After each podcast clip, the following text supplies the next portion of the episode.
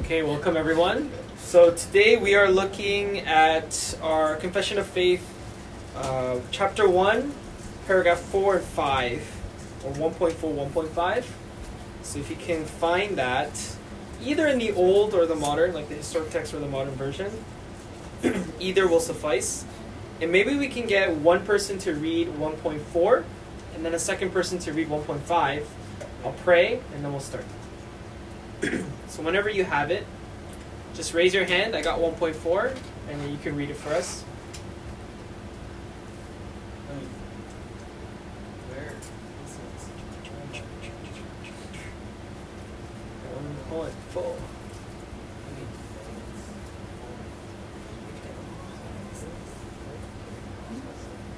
So if you got it, just raise your hand.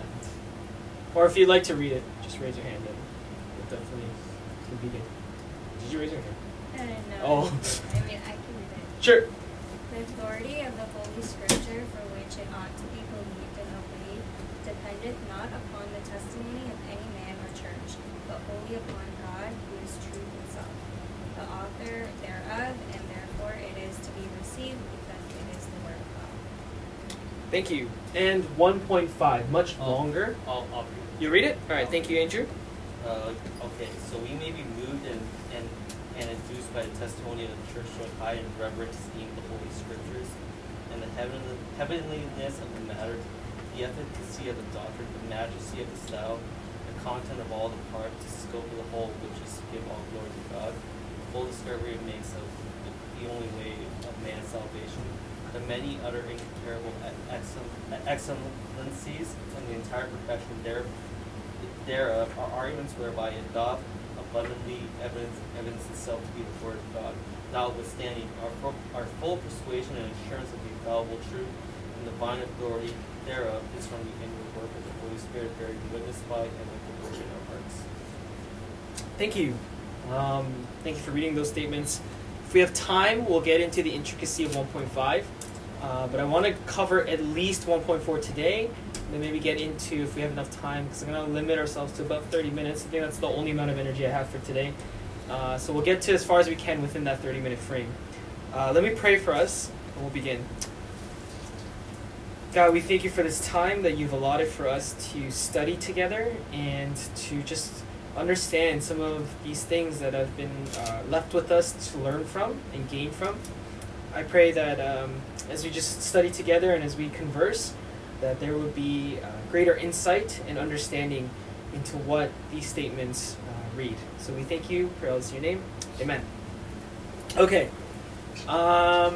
Just out of curiosity, as you read statement 1.4, are there any questions that immediately jump into your mind, or any elements of 1.4 that jump out at you?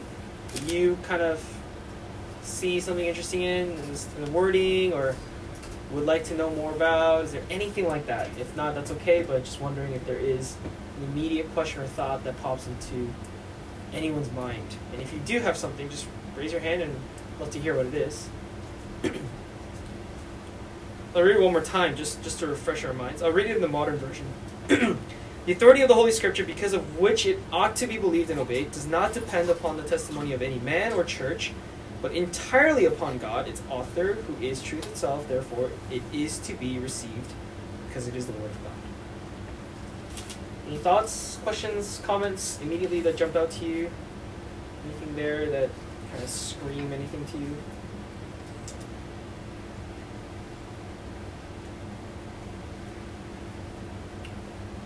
Nothing? Great. You're going to get into questions now. Okay, so... I mean, not great, but it's okay. The authority of the Holy Scripture, right? So we've already discussed, a couple things in regards to Holy Scripture, right? Or in regards to the Bible. We've talked about its inspiration. We've talked about its source. We've talked about its canon. We've talked about, in the very first statement, general, special revelation, why the Scriptures are needed, right? Today it says the authority of the Holy Scripture. Just a thought, or just a question. What do you think that means? The authority. What is the authority of the Holy Scripture? What do they mean by that? Or what do you think it means? when it talks, when we're discussing the authority of the Bible or the authority of the Word of God, what does that mean to you? I'm going to pick on people that I think are thinking, and then I'd love to hear a thought.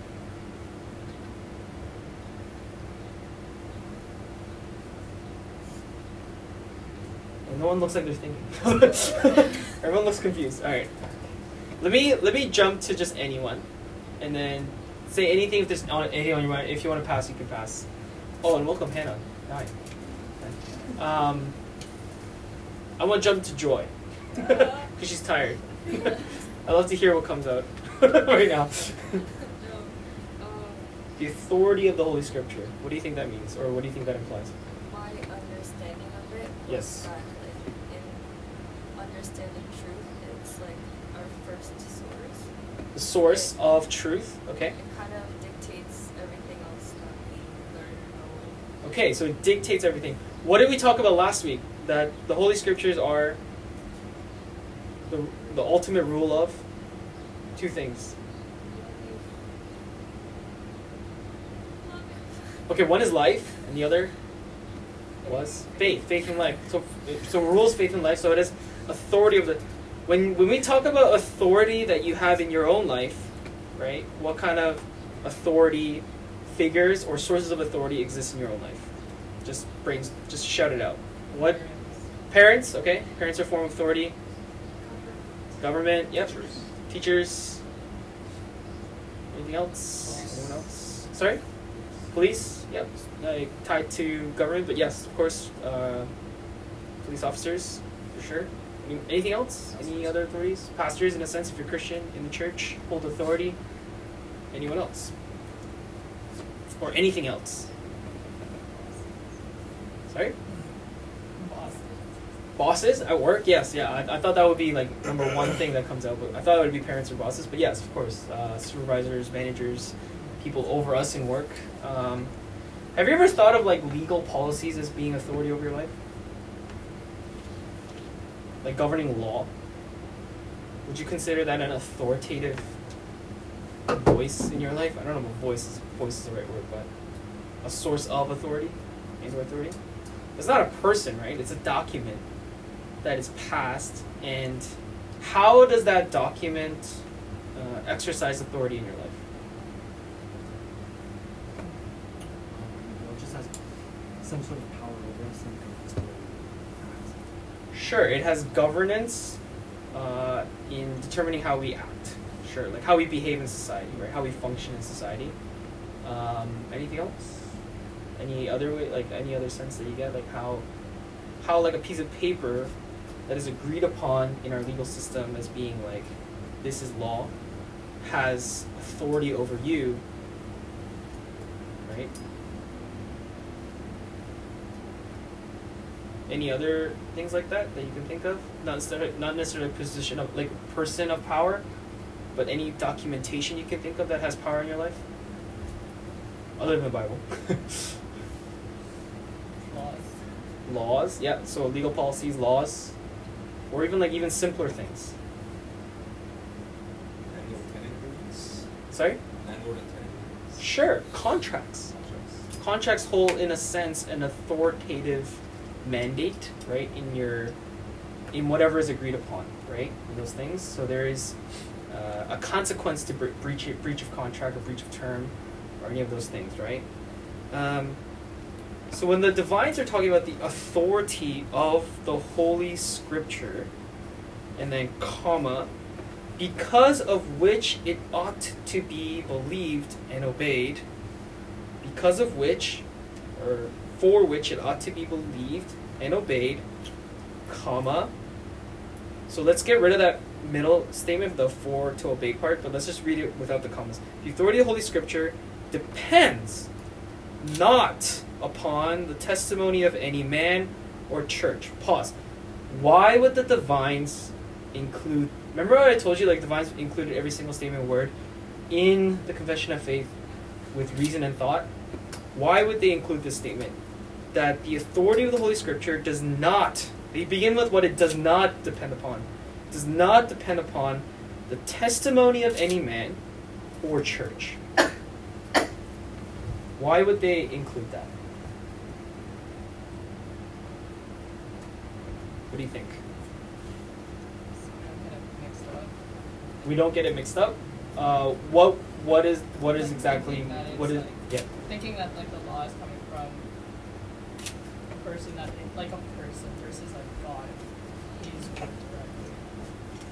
Oh, interesting. So, I mean, we're gonna get there because obviously we read it, but the authority of the Holy Scripture comes from then who?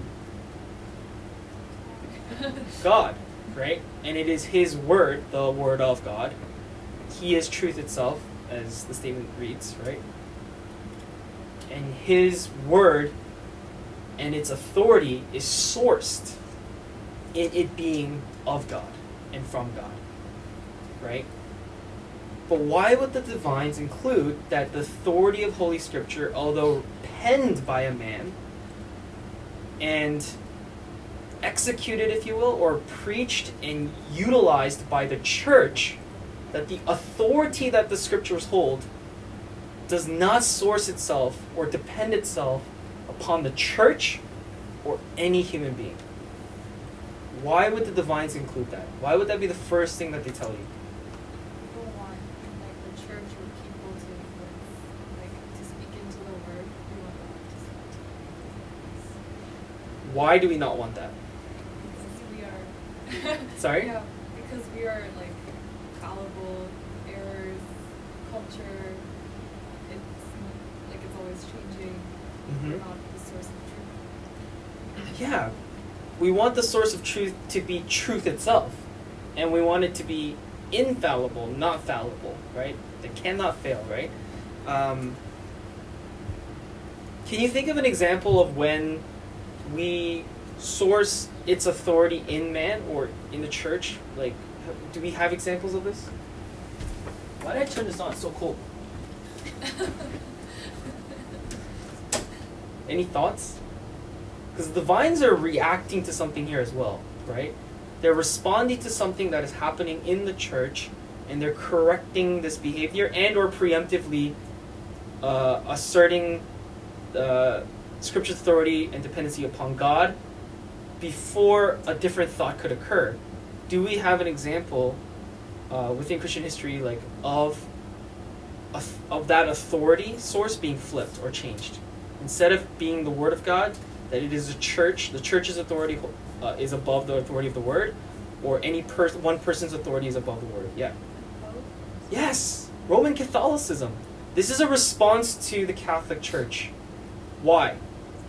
Any testimony, if you read Catholic doctrine, you can read it today, you can just simply go onto the, I believe it's ccc.org, like you can read their entire doctrine and statement of faith.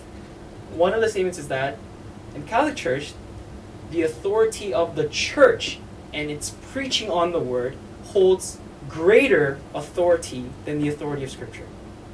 Because the church is preaching from the Bible, the Catholic Church is determined the voice of the church is a higher authority than the voice of the Word of God.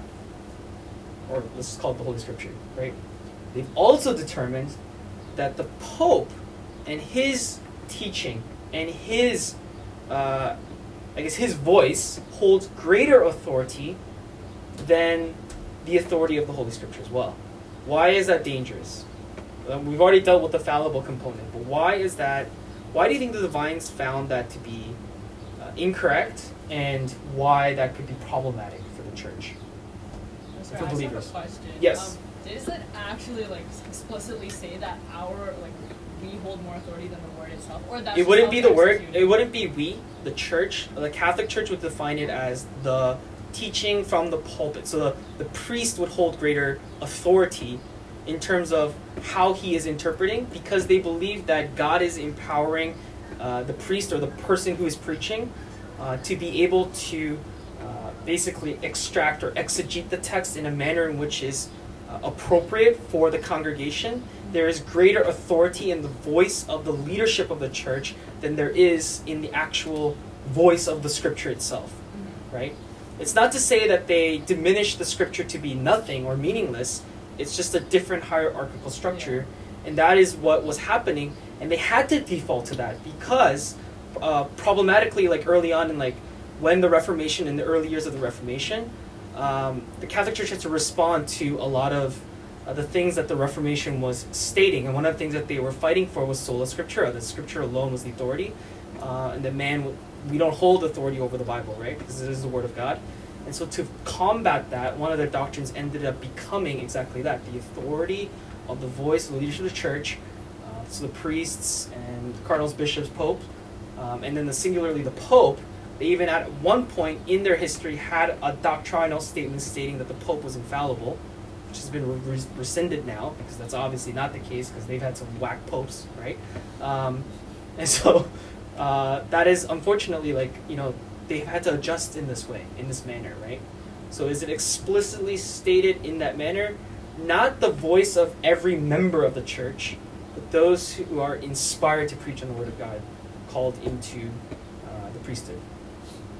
So that is a very good, important distinction to make. But why is that, like, really dangerous? Why would that be problematic?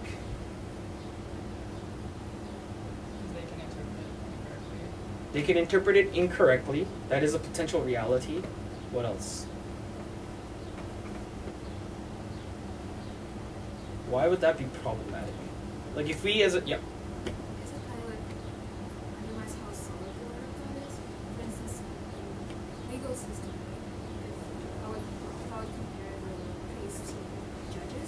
Yeah. The legal system can be specific. Like everyone agrees on it, then judges are allowed to interpret it the way they receive it. Yeah. Like the Word of God would be something that's solid, that should be objective. That's not it. Yeah, and then there's an even just very good point, and that's very close to exactly what I want to say, but it really gets down to just simple logic, right? If the Word of God, like this is the irony of the Catholic Church, is that they are claiming that the Bible is the Word of God. They agree with that, but then they say the Church has been given authority above the Word of God to preach on the Word of God, to teach it and execute it. I don't want to say better, but with higher level of authority than the Scripture itself. But if you agree that the Scripture itself is the Word of God, why then would the voice of the creature be higher than the voice of the Creator?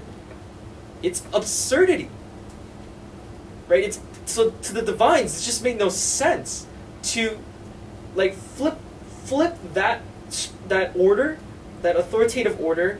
Is extremely dangerous. Why? Because if you agree that it is the Word of God, but then say that the Church's voice or the testimony of any one man or any one person has greater or higher authority than the authority of Scripture, what you're essentially saying is one person or any persons could have and may have higher authority than God.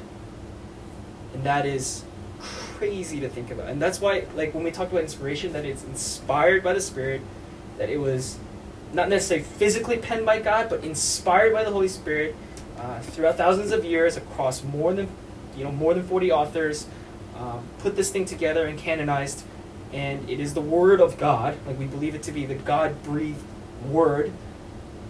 Then how could a person hold greater office or greater authority than what the Word of God is teaching?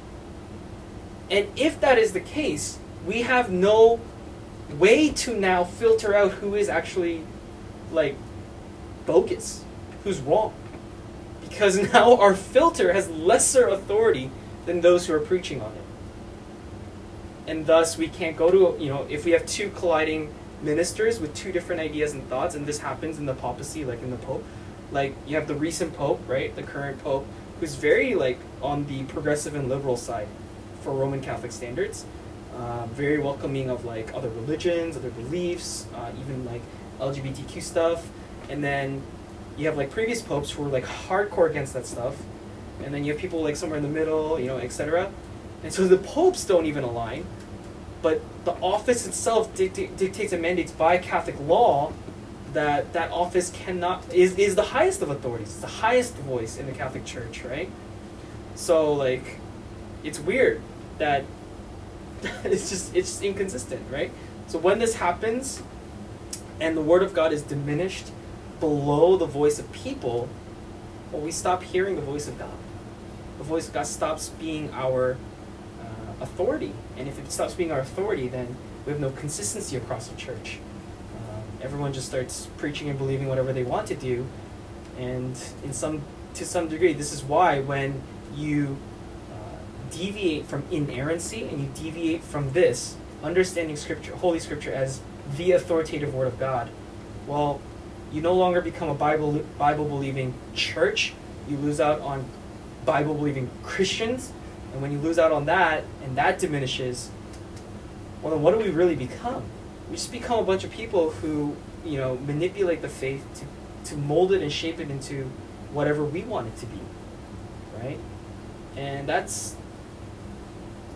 Okay, I'm going to make a joke here. It's not funny, but it's a joke. You just become like United Church, right?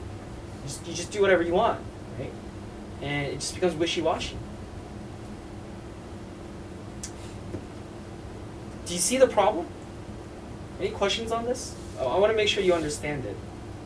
Right? It's really, really critical that you understand this. That's why even though I preach to you, and I preach to you to the best of my ability, and as the Spirit inspires me, and as God has allowed me to interpret the text and exegete it and share with you what I'm learning, share with you what the Spirit is convicting me on, never treat my word as higher authority than the Word of God itself. I can be wrong. I have to readily admit that to you. It's like, sometimes I'm preaching, and take it for what it's worth, but, you know, don't live your life in accordance with what I say. Please. Like, please don't live your life in accordance with, right?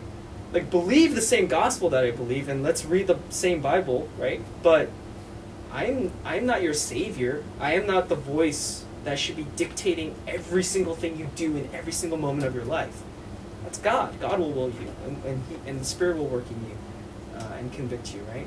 I'm just an instrument for some of that conviction and inspiration and some guidance, right? That's my role. I hope that makes sense. It's really critical.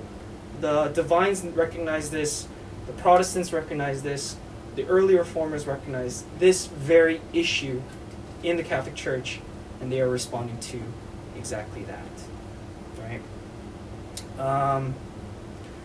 So let's go back to that comma statement, because of which it ought to be believed and obeyed. What are the two things it ought to be? It ought to be believed as the authority and obeyed as authority.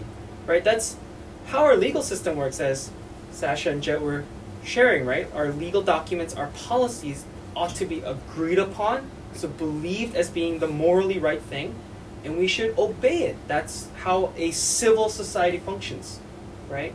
And as a church and as a community, when we have the Bible as our authority and as our guiding principle and the main voice of all we do in our moral behavior, then we begin to conform into Christ's likeness. Right, as we obey that will, the will of God. We are not to depend on man or even church. Church is a great thing. God has instituted, and there's purpose behind that.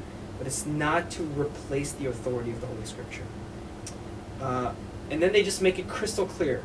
Comma, but entirely upon, one more time, who? God. Who is God? He is the... What does it say? Yes, he is God. God is God.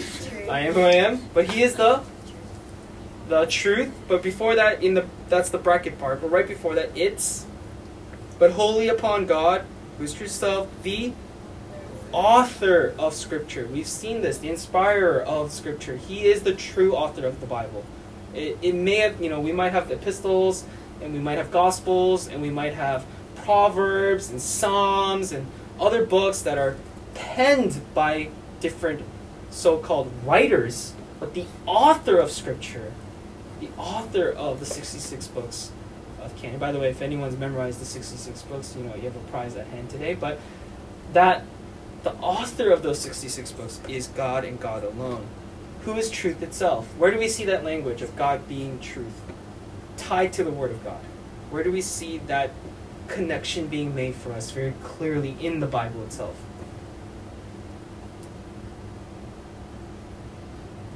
Who reads their Bibles? Right? Where do we see the connection of God as truth and its connection to the Word of God? John chapter 1. Can you tell us what John, summarize, paraphrase, tell us what John 1 says or teaches? In the beginning was God. Close, close. In the beginning was, the Word, and the Word was with God, and the Word was God. And then verse 14, you scan down, and what does it say? And the Word became flesh. The Word became flesh and dwelled among us. And Christ, of course, in the Gospel of John, there are 7 I am statements. One of them being, I am the way, the truth, and the life. No one comes to the Father except through me, right? And then, of course, we get in later epistles by John himself, as well as, of course, Peter famously writing in 1st and 2nd Peter that the Holy Spirit inspired men, both in the Old and New Testament era, to bring and pen together the Word of God. Of course, we recognize in the beginning that Word is Christ. How do we make that connection? Well, Word in Greek is, anyone know by any chance? You get a free Westminster Confession of Faith. You know the Greek word for word. I'm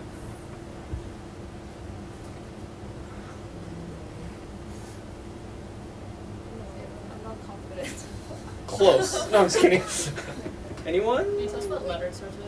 L. Oh, lingo. Oh, logos. Logos. Yes, yes. So in Greek pronunciation, it'd be logos, right? Logos. The O's are the same pronunciation, so it's a logos. So Joy, I owe you a booklet.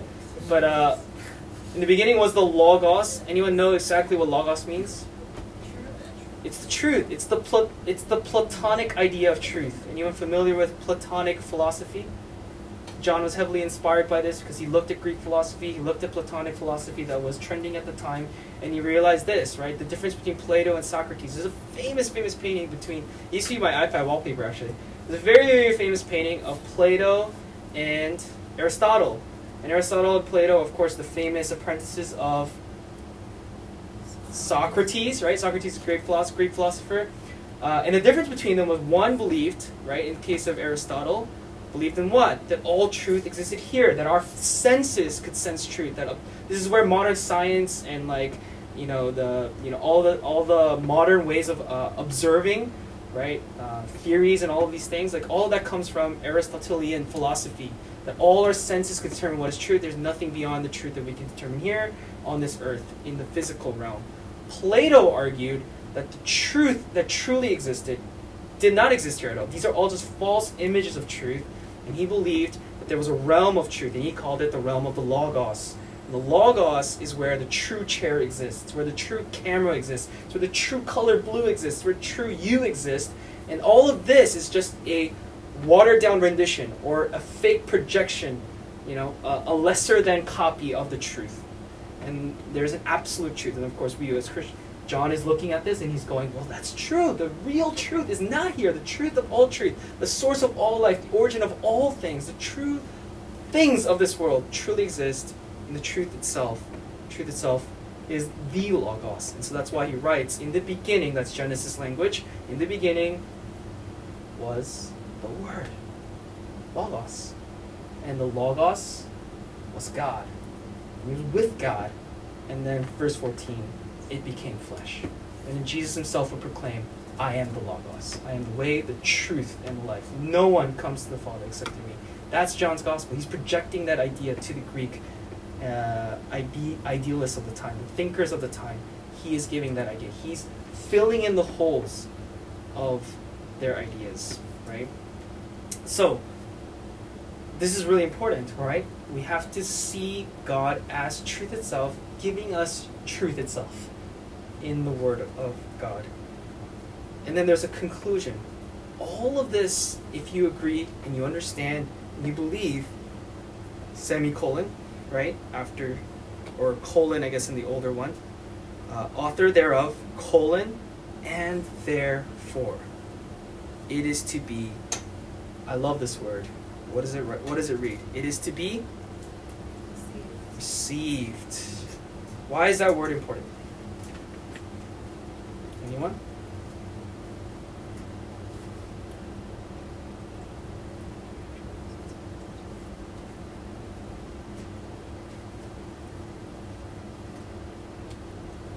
one? Why is that word received really important?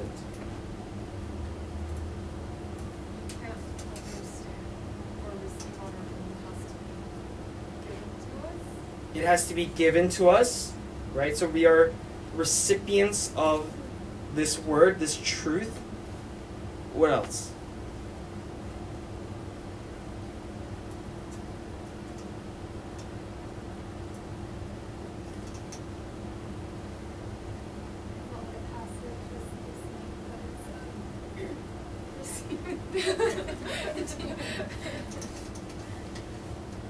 Yeah, I mean, there's so many nuances to this word, but this word was very specifically chosen for us to understand Scripture in a very particular light. Let me read to you R.C. Sproul and his idea on this, okay? When the early church settled on the books of the canon, it spoke of receiving these books as canonical. They did not declare the books of the Bible to be the books of the Bible, as if the Bible's authority were dependent on them. They said, Recipimus, Latin for we receive. The church fathers were humbly recognizing the authority of these books, not presuming to give them authority when they stated, we receive these apostolic writings as the sacred scriptures, as the authoritative word of God. The church did not need to declare this truth in order for it to be so. The church no more gave the Bible its authority than the individual gives Christ his authority by embracing him as Lord. He is Lord. We are simply called to recognize it. The authority of Scripture does not depend on the testimony of any man or the church. Its authority depends and rests wholly on God, the supreme author of the Bible. Scripture should be received, not so that it can become the Word of God, but because it already is the Word of God.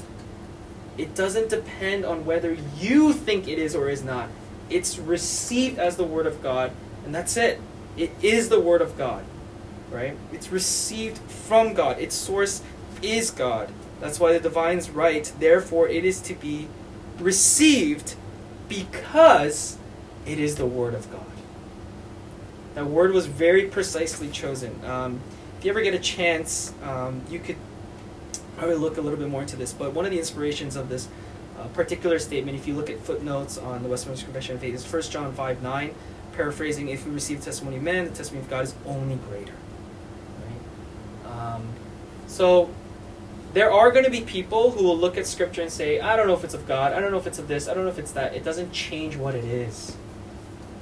Right? The divines are articulating to you, there will be men, there will be people who say it is not, but that doesn't make it something else from what it is.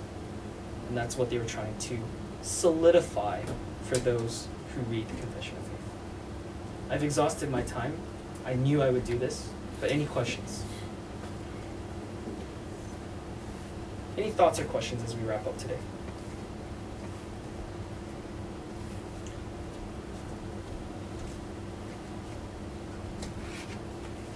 No thoughts, no questions? Everyone's crystal clear on this? Some of the thoughts that I had was, you know, being a more logical mind, a more rational mind, I'm like, how do I know that it's that this really is the Word of God? How do I know that it really is of God, right? I'm looking for evidence to support that theory. I'm looking for evidence that, you know, clearly identifies this to be sourced from God. And I'm looking at the historicity of it. I'm looking at its construction. I'm looking at its origins and everything. But here's the crazy thing. He just doesn't give you proof of those things. He doesn't give you crystal clear proof of Christ. He doesn't give you crystal clear proof of, you know, the authenticity of the origin of Scripture. And we'll get to why he doesn't do that, but I think there's a reason why he doesn't do that. And he just doesn't. But it's to be received in the believer by the Holy Spirit as the Word of God. And the Word of God declares the Word to be the Word of God. Right? I think it's no different than when Adam and Eve were in the garden. Right? And the Word of God came to Adam and said, you know, do not eat of this tree. And he had to convey that to Eve, right? As the priest of that garden. And he conveyed it to her. And all it took from Satan was, did God really say that? Right? And that's all it takes for the modern Christian to fall to. All I need to do is walk into a modern church, right? Any old church here in Toronto. Just walk in, any regular believer, I just walk up to them and say, is this really the word of God? Did God really say these things? That's all I need to say. And I'm playing Satan. Right? And it's so easy to just be like, oh, okay, yeah, I'll just eat the fruit. Right? Because it's so much better. It's such a easier thing to do, and it's easier life, and it's more tempting, and it seems more meaningful, and it seems more fun and exhilarating and better, and it makes me feel good, right? So that must be the thing I ought to do. As soon as she takes a bite, as soon as he takes a bite, it's done. That's the end, right? The Word of God doesn't change because Satan says, is it really the Word of God? So I hope that makes sense. I don't think anything's changed since then. It's just that we have a book now, right? Maybe if Eve had a book, she'd be a little bit, less compelled to eat the fruit, right? It's like, oh, here's the scroll upon which God wrote, do not, right? First Adam, do not, verse 1, chapter 1, verse 1, do not eat, right? I don't know. Maybe that would have helped. But any other thoughts, comments, questions about anything on 1.4? Great. Crystal clear? Anyone memorized? 66 books of the Bible. All titles in the order that they are found in Scripture, from Genesis to Revelation. Anyone memorize 1.1? Okay, we'll do this. 1.4. If you memorize it next week, we'll give you the booklet. Deal? 1.4. Joy, you can memorize every country and capital city in the world. I'm sure you can memorize 1.4. If not all 66 books of the Old and New Testament, right? Anyways, if that's it, I'd like for you to turn... maybe to just one person, one or two people, depending on the numbers, whether they add up or not, just around you. Share a quick prayer topic, have one person pray for both people, and conclude for today. And we'll end that way. Cool? All right, so just grab anyone. Maybe grab someone you don't know. Just get to know them.